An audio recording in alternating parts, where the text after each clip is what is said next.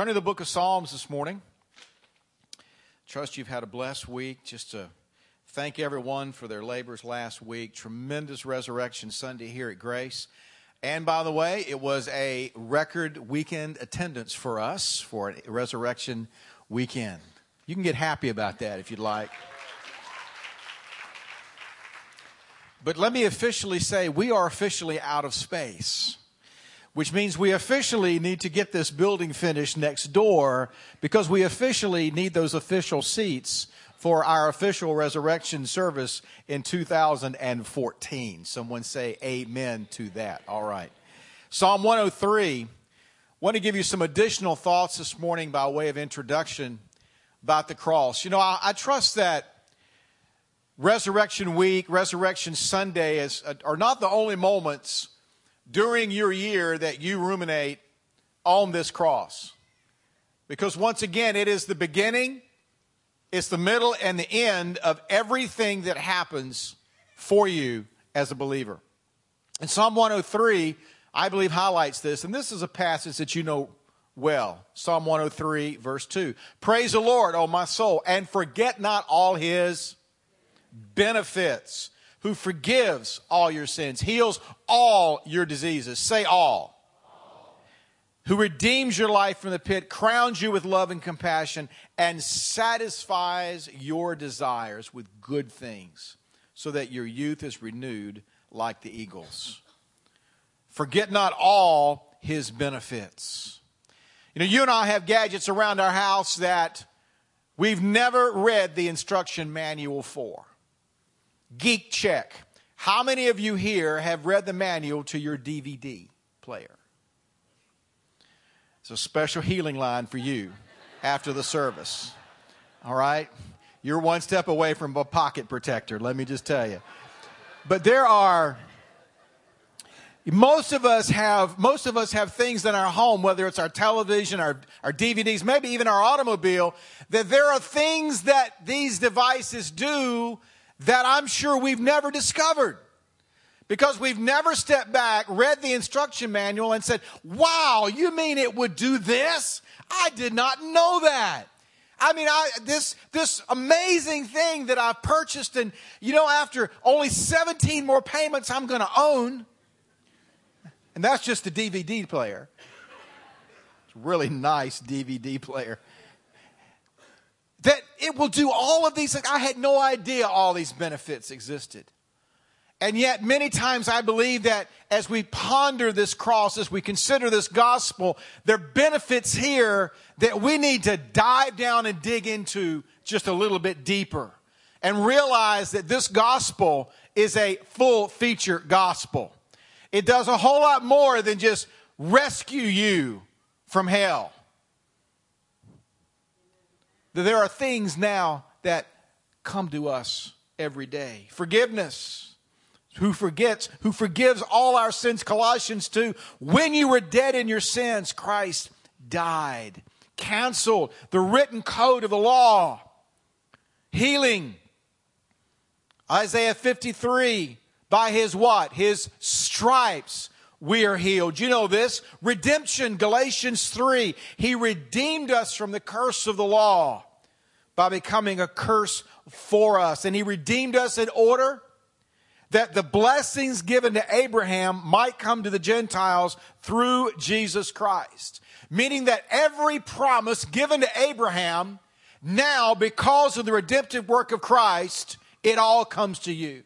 That whatever Abraham got, you get by means of this covenant. And then love and compassion. John 3:16, God loved, God gave. All ongoing benefits of the cross. And we see that this cross brought health to us. We were all sick. We were all sick in such a way that there was nothing that the CDC in Atlanta could find a cure for. All the, all the medical research in the world could not help this sin sickness. Because the end result, Scripture says that sin, when fully conceived, gives birth to death. We were all sin sick unto death, and yet now health flows to you and I. John writes, Dear friend, I pray that you might enjoy what? Good health, and that all may go well with you.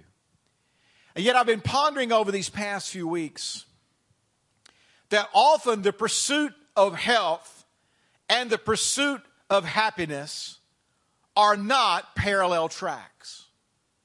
Let me give you an example. Many of you know that I did not hone this accent living here in the DC area. It was slow cooked in the South for many years, like the food down there. And most of the food down there, as you know, as you've heard me pontificate upon before, and, and I even give a little quasi worship to, is the food, food from the South, it's all brown, including the vegetables. The meat is fried. The bread, the hush puppies are brown, and they're fried. Even the bread is fried in the South. The vegetables, because they're all cooked with bacon grease and sugar, they're brown. It's all brown food in the South. And so now that one gets older and you know you hit certain ages, whether it's 40 or 50, and all of a sudden now metabolism just just hits the brake. And you realize I can't even I can't even go by Popeyes and smell anymore. Seriously, I mean, if I even smell fried food, I gain five pounds. And so, in a quest to try to stay healthy, I'm beginning to realize this isn't the happiest thing for me. My wife's idea of cooking a vegetable is to run it under hot water for a moment.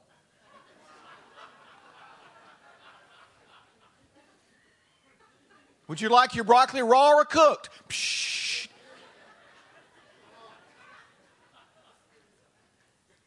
Vegetables aren't supposed to be crunchy. Fried chicken is supposed to be crunchy.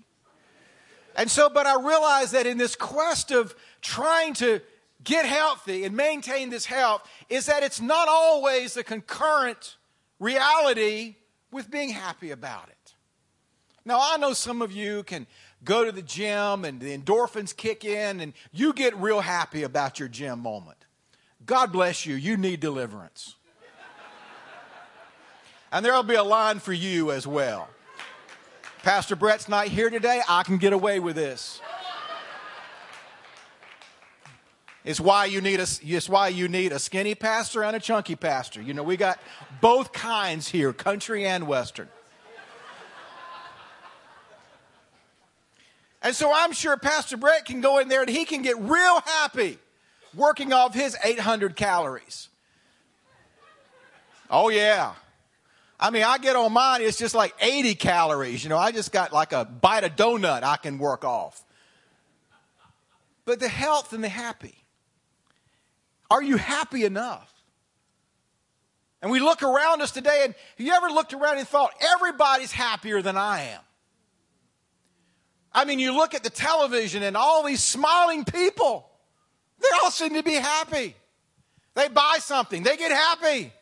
Everybody's grinning. You never see anybody on a commercial unhappy about their purchase. And you, and you just get this, this, this sense of, well, what's wrong with me? And as, as believers, oh, this, this comparison becomes even more acute. Oh my gosh, you know, Jesus died for my sins. I'm not going to hell, you know, and I should be grateful. You know, it's just like, come on, you know, get your praise on. What's right? You know? and you're doing everything that you know what to do, and yet still there's just kind of this, eh, I'm just not sure I'm really, really happy. And happy in our country has literally become its own industry. Its own industry. And in the 1990s, we saw the convergence of, of two things. First of all, there was a lot of research, neuroscience, as to why people had certain uh, disorders, if you wish, or, or why people had issues of depression or anxiety. But there hadn't been a lot of study up to that period of time on the other side of that coin of what makes people happy. What, what part of the brain gets, gets ignited when folks get happy? And so there were, there were many discoveries coming out around this period of time about the brain activity and underlying well being. And this was convergent with an emergence of a very uh, a stream of positive psychology, the Tony Robbins on steroids, if you wish. You know, if you can thunk it, you can have it. You can be anything, success. And so these two things sort of married and came together, and what was formed really became almost a happiness industry. Ed and Robert Diener, in a book entitled Rethinking Happiness, although some 85% of Americans say they're pretty happy, the happiness industry, their term, sends the insistent message that moderate levels of well being aren't enough. Not only can we all be happier, but we practically have a duty to do so. You ever been the only one in the room that just didn't? You want to slap somebody. My roommate in college was wired very, very much like I, I was. We both artistic type, melancholy kind of guys, and we both came into salvation about the same time, but about two years later, he kind of fell away. And I, and, and I said, what, what's going on? He said, I just, I, I, can't, I can't do this Christian thing. So what are you talking about? He said, I just can't do the happy thing all the time. He said, I'm so tired of going into meetings and, you know, praise the Lord, hallelujah, and you know the. He said, I, I, I just, it just, I, I can't, I can't do it. I just can't be happy all the time. And I thought to myself, wow, this was quite a while ago, at least 10 years ago when I was a college freshman.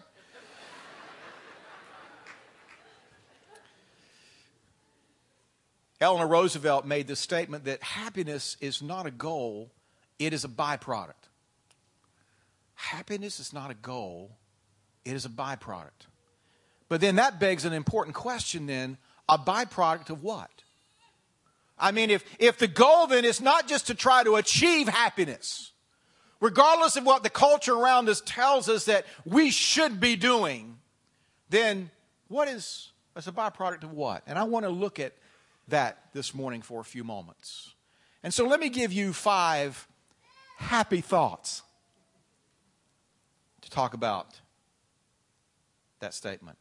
The first is what I call the heresy of happy. The heresy of happy. We have a document that gets referenced quite a bit in our culture that talks about life, liberty, and the of happiness.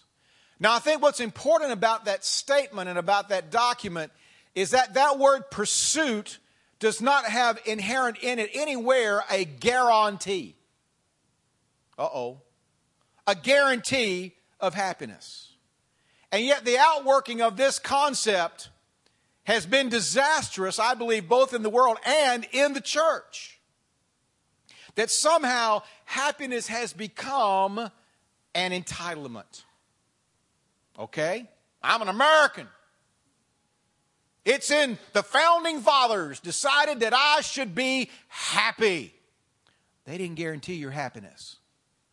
All they said is that you can pursue the same.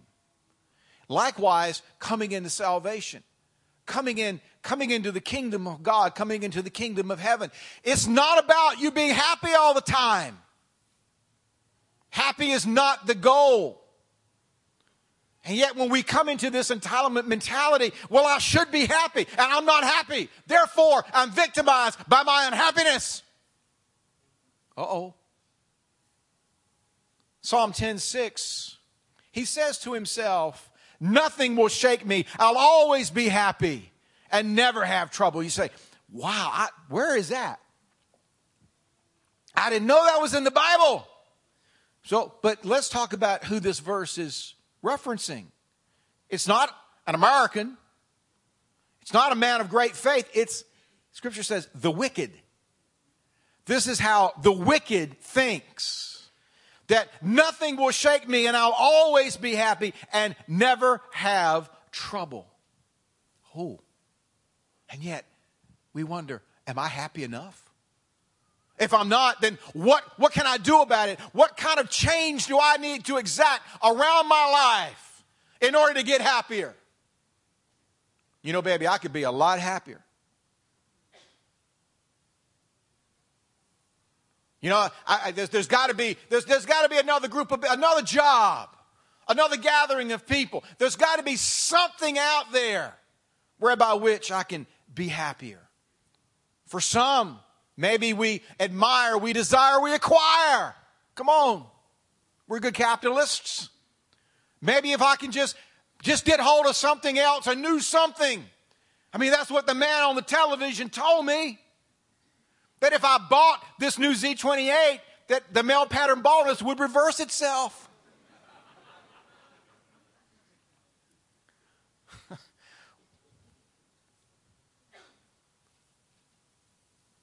Happiness. You see, number two, often it's the lack of happiness that brings us into deeper places with God. You know, I don't know that any of us waltzed into salvation thinking, okay, yeah, life is good. Feel good, money in my pocket, life is great. Let me just get me some Jesus and I'll be on this thing. I don't think that Jesus was ever an add on in a happy moment. I think most of us had come to the end of something. We'd come to the end of ourselves. And we just realized, you know what? I don't like my life much.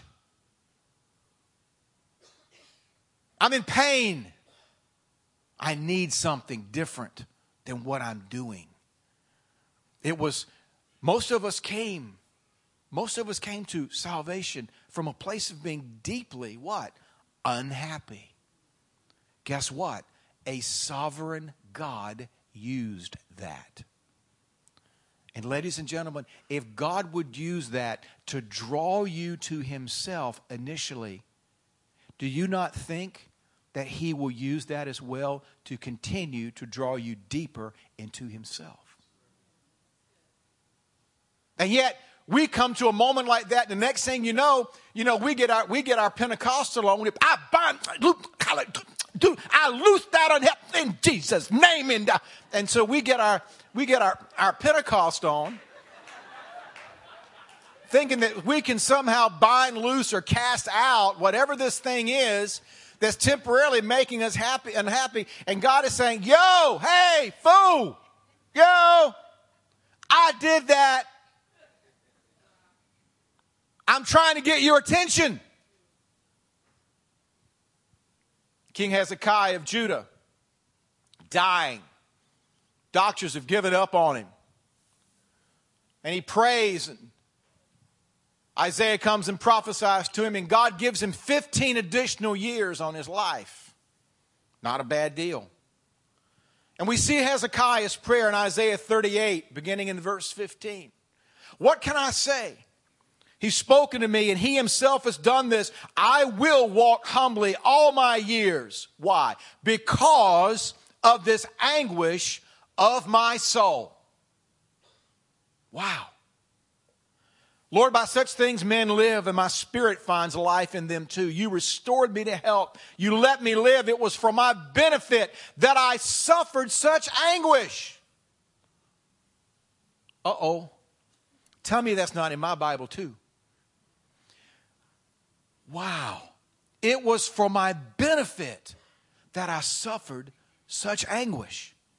In your love, you kept me from the pit of destruction. You've put all my sins behind your back. For the grave can't praise you. Death can't sing your praise. Those who go down to the pit cannot hope for your faithfulness. But the living, the living, they praise you. And as I'm doing today, fathers tell their children about your faithfulness. And whether we like it or not, saints, listen to me. It's often our pain and our unhappiness that draws us closer to God. God knows this. Scripture's rife with all of these examples.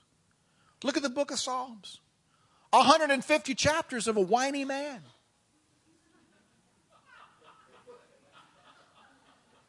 I'm serious. I mean, this is King David. Yeah, David, the man, man after God's own heart, warrior, music. I got all that. But I mean, we get a glimpse in the guy's journal. Oh, after me again. Oh, God. I mean, we got kind of a peek into the man's personal life here, and it's just like, come on, man up. And yet, we see something here of the, the, the inscripturation of the agony of this man's soul. And yet, it was through much of this agony that what? he became a man after God's own heart. There's certain things that get, get carved out in our life through pain, through discomfort, through unhappiness, that nothing else will make such a chasm for God to be filled. Consider Job's trials for a moment. I mean, here's Job just minding his own business. Satan showing up with the angels and chatting with God. Yo, hey, let's mess with Job. Job's wife says, Man, why are you holding on to your integrity? Curse God and die. Job says, Woman, it's always bad when a husband starts that way. It's going to be bad for the husband later. Woman, you are talking foolish. Shall we accept good from God and not trouble? And in this, Job didn't sin in what he said. And this is just chapter 2. It, it was just cranking up for Job at this point. Wow. Even Jesus. Consider the suffering of his humanity. And Jesus suffered every day he was here in the limitations of human flesh. Not just in the last week of his life, but every moment he was here, separated from the glory of heaven, he suffered. And yet it says in Hebrews, but for the joy set before him, he did what? He endured the cross. He exchanged something happiness for joy, which is my third point. See, many times we think happy is what we're really after when what we really want is the deeper thing called joy. See, happy is sort of the external outworking and manifestation, but joy, do you realize you can be joyful and not be happy? See, huh? You can be joyful knowing that you are in the center of God's will and yet not necessarily be happy about what it looks like and feels like in that moment. I don't think Jesus was real happy about crucifixion. But he was joyful that the purposes of the Father were being accomplished. Hmm. Matthew 4, Satan coming to Jesus. After this moment, he's, he's going out into the desert. He's tempted, and, and Satan comes at him with everything. Man, just speak to this stone, let it become bread.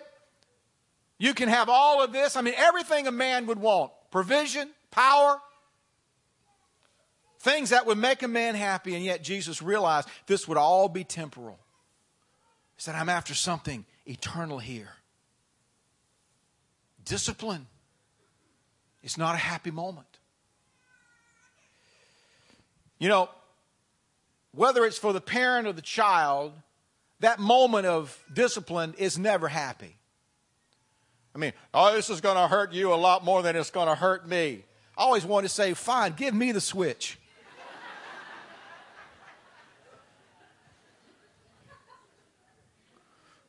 let's just, let's just, but I, I knew better. Because that's when dads had those old 1960s one inch belts. Remember those? Uh, and they come, zip! A few weeks ago, my perfect grandchildren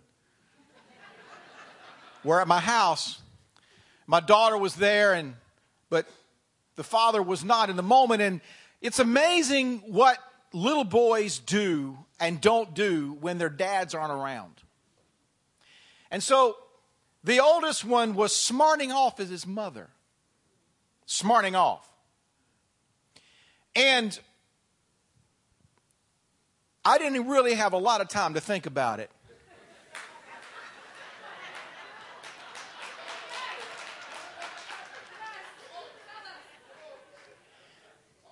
Now, I know that this is a very genteel culture here, but I come from the South. I snatched him up.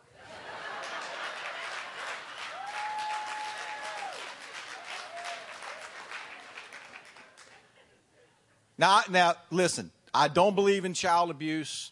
Please. But I snatched him up. And all he knew was, and I, and I snatched him. He was standing at the kitchen counter, and I came up behind him, kind of stealth like. I snatched him up with my left hand so his feet were kind of dangling. And I, then I took my free right hand and did what God intended for it to do in a moment like this. He couldn't even breathe. He was. A, he couldn't inhale. He couldn't exhale.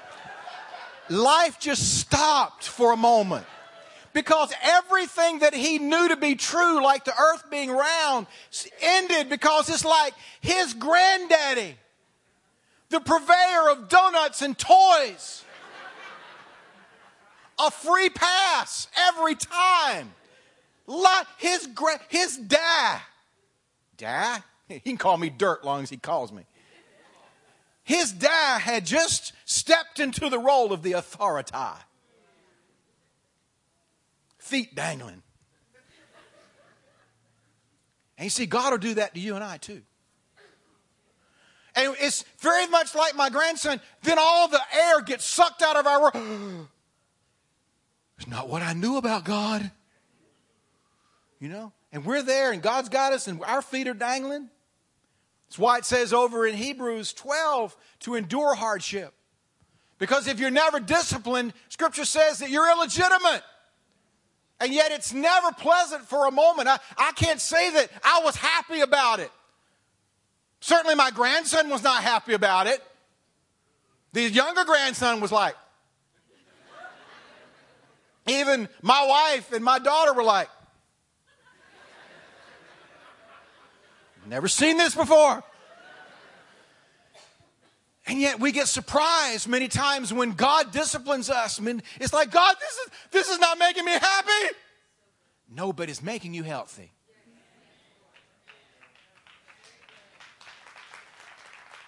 Which is my fourth point. God will violate your healthy, your happy to get you healthy. And he'll happily do it. Parents, we do it all the time. Your children, coming 10 minutes before every meal, every meal, the throes of starvation finally hit your children. And with the last of their strength, they come into the kitchen. I'm hungry. I'm dying. I need food. I need a snack. Now, mothers have this really aggravating concept of snack. You can have some fruit. Have some fruit. The child is thinking a bag of Cheetos at that moment. You know what I'm saying? Cheetos. And so, but in that, in, but in the last breath, coming, I'm hungry. And you realize that if you left those children to their own culinary and nutritional whims, they would not be healthy. Correct? I mean, their idea of variety in diet would be McDonald's to Burger King to Taco Bell back to McDonald's. The holy trinity of food. I mean, that's what they would understand. And they, they would not be healthy. But obedience and service is not intended to make us happy. It's intended to make us healthy. Lordship is not about happy. It's about healthy. I didn't ask you to be happy about these commands, but if you'll do these commands, there's health that will flow through your life. Even disciple making. Aren't you amazed at how people many times will gamble on hell in order not to just temporarily cut across their happy? It's an amazing thing. Well, let me talk to you about the free offer of salvation. Yeah, what have I got to give up? What have I got to give up? Well, no, I'm just, I'm, I'm really happy where I am. So you would rather be happy and risk hell? Yep. Okay. It's amazing, though, how deep this runs in us. And then, lastly, what is the goal? Is it happy or is it really healthy? Julia Baird, writing in Newsweek in 2009, made this statement the most inspiring people are those least obsessed with their own happiness, especially those who stride confidently across the globe to create, evoke change, or wrest from life what they will. You know, I've been pondering what is, what is the real definition of biblical love? Because somewhere I know that it's there that one will find health. And I know that the answer is much more complex than this, but I've really reduced it to one thing it's giving oneself away. I don't think it's really a whole lot more complicated than that. You see, the happiness doctrine places its sole emphasis on what? Me. Does this make me happy? And yet, greater love, Scripture says, has this that man give his life for his friends. Even in 1 Corinthians 14, in the discourse on spiritual gifts, Paul is writing, Yes, speak in tongues, it's great, it edifies you, but I would rather you prophesy. Why? Because then the whole church can be what? Edified. He goes on and says, Try to excel in the gifts that build up the church. You see, healthy things both produce and reproduce. You're going to reproduce after what you are. No parents ever look down and says, "Boy, that boy's ugly." It's a little bit of an indictment there, Daddy. No parents ever had an ugly child. That's the reality. But we're going to reproduce after what we are. And we're going to reproduce health or we're going to reproduce something that's not healthy. One or the other. Ezekiel 47 speaks of this river that flows from the altar, from the throne. And it says trees grow on each side of that thing. And it says that, and it, it never, it never casts its fruit, meaning that the fruit is always there and it, the leaves are there for healing. Fruitfulness always places its emphasis on others. You see, there's no benefit to the tree to produce fruit. It's for those that come and eat from it who are benefited. See, when you and I move from just an emphasis on happiness to really being healthy, that we show ourselves to be disciples by producing much fruit so that people can eat from our life. So there's a healthy production and reproduction coming from us. Then our entire emphasis on how life works, it changes. You see, Ecclesiastes 3:12 sums it up this way. I know that there's nothing better for men than to be happy and do good while they live. Wow. Being happy, doing good. And that doing good always has an outworking. An outworking. Where are you this morning? Are you happy? Are you healthy? I believe that both are available to us because of what Christ has done for us. But it begins with getting primary relationships right in our lives our families, friends, how it works out here in this thing called the church, and then with Him.